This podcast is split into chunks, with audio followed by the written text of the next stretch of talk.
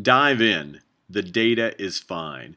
If you want to get a quick pulse of the state of service experiences globally, look no farther than the recently published American Express Global Customer Service Barometer. Beyond painting a woeful picture of tragically dissatisfying service levels, the American Express study shows that much service has deteriorated to a point that it's actually anger producing. In fact, more than one in three customers admitted to losing their temper with service providers in the past year. One out of three customers actually lost their temper with someone who was supposed to be helping them. Wow.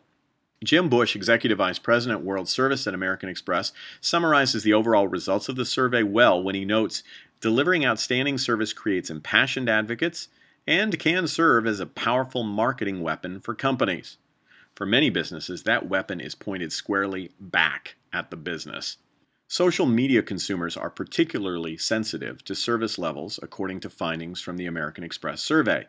In fact, the researchers conclude that people who have used social media for customer service at least once in the last year are willing to spend substantially more with companies they believe provide good service. They're also far more vocal about service experiences, both good and bad, in addition, more than 80% of those consumers say they bailed out of a purchase because of poor service experiences, compared to 55% of the non social media counterparts. Does this mean people who talk about you online are more willing to forego doing business with you if your service experience is lacking?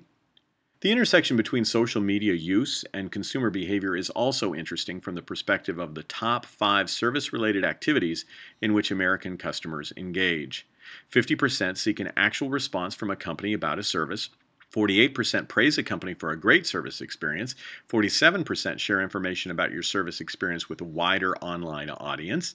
46% vent frustration about a poor service experience. And 43% ask other users how to have a better service experience.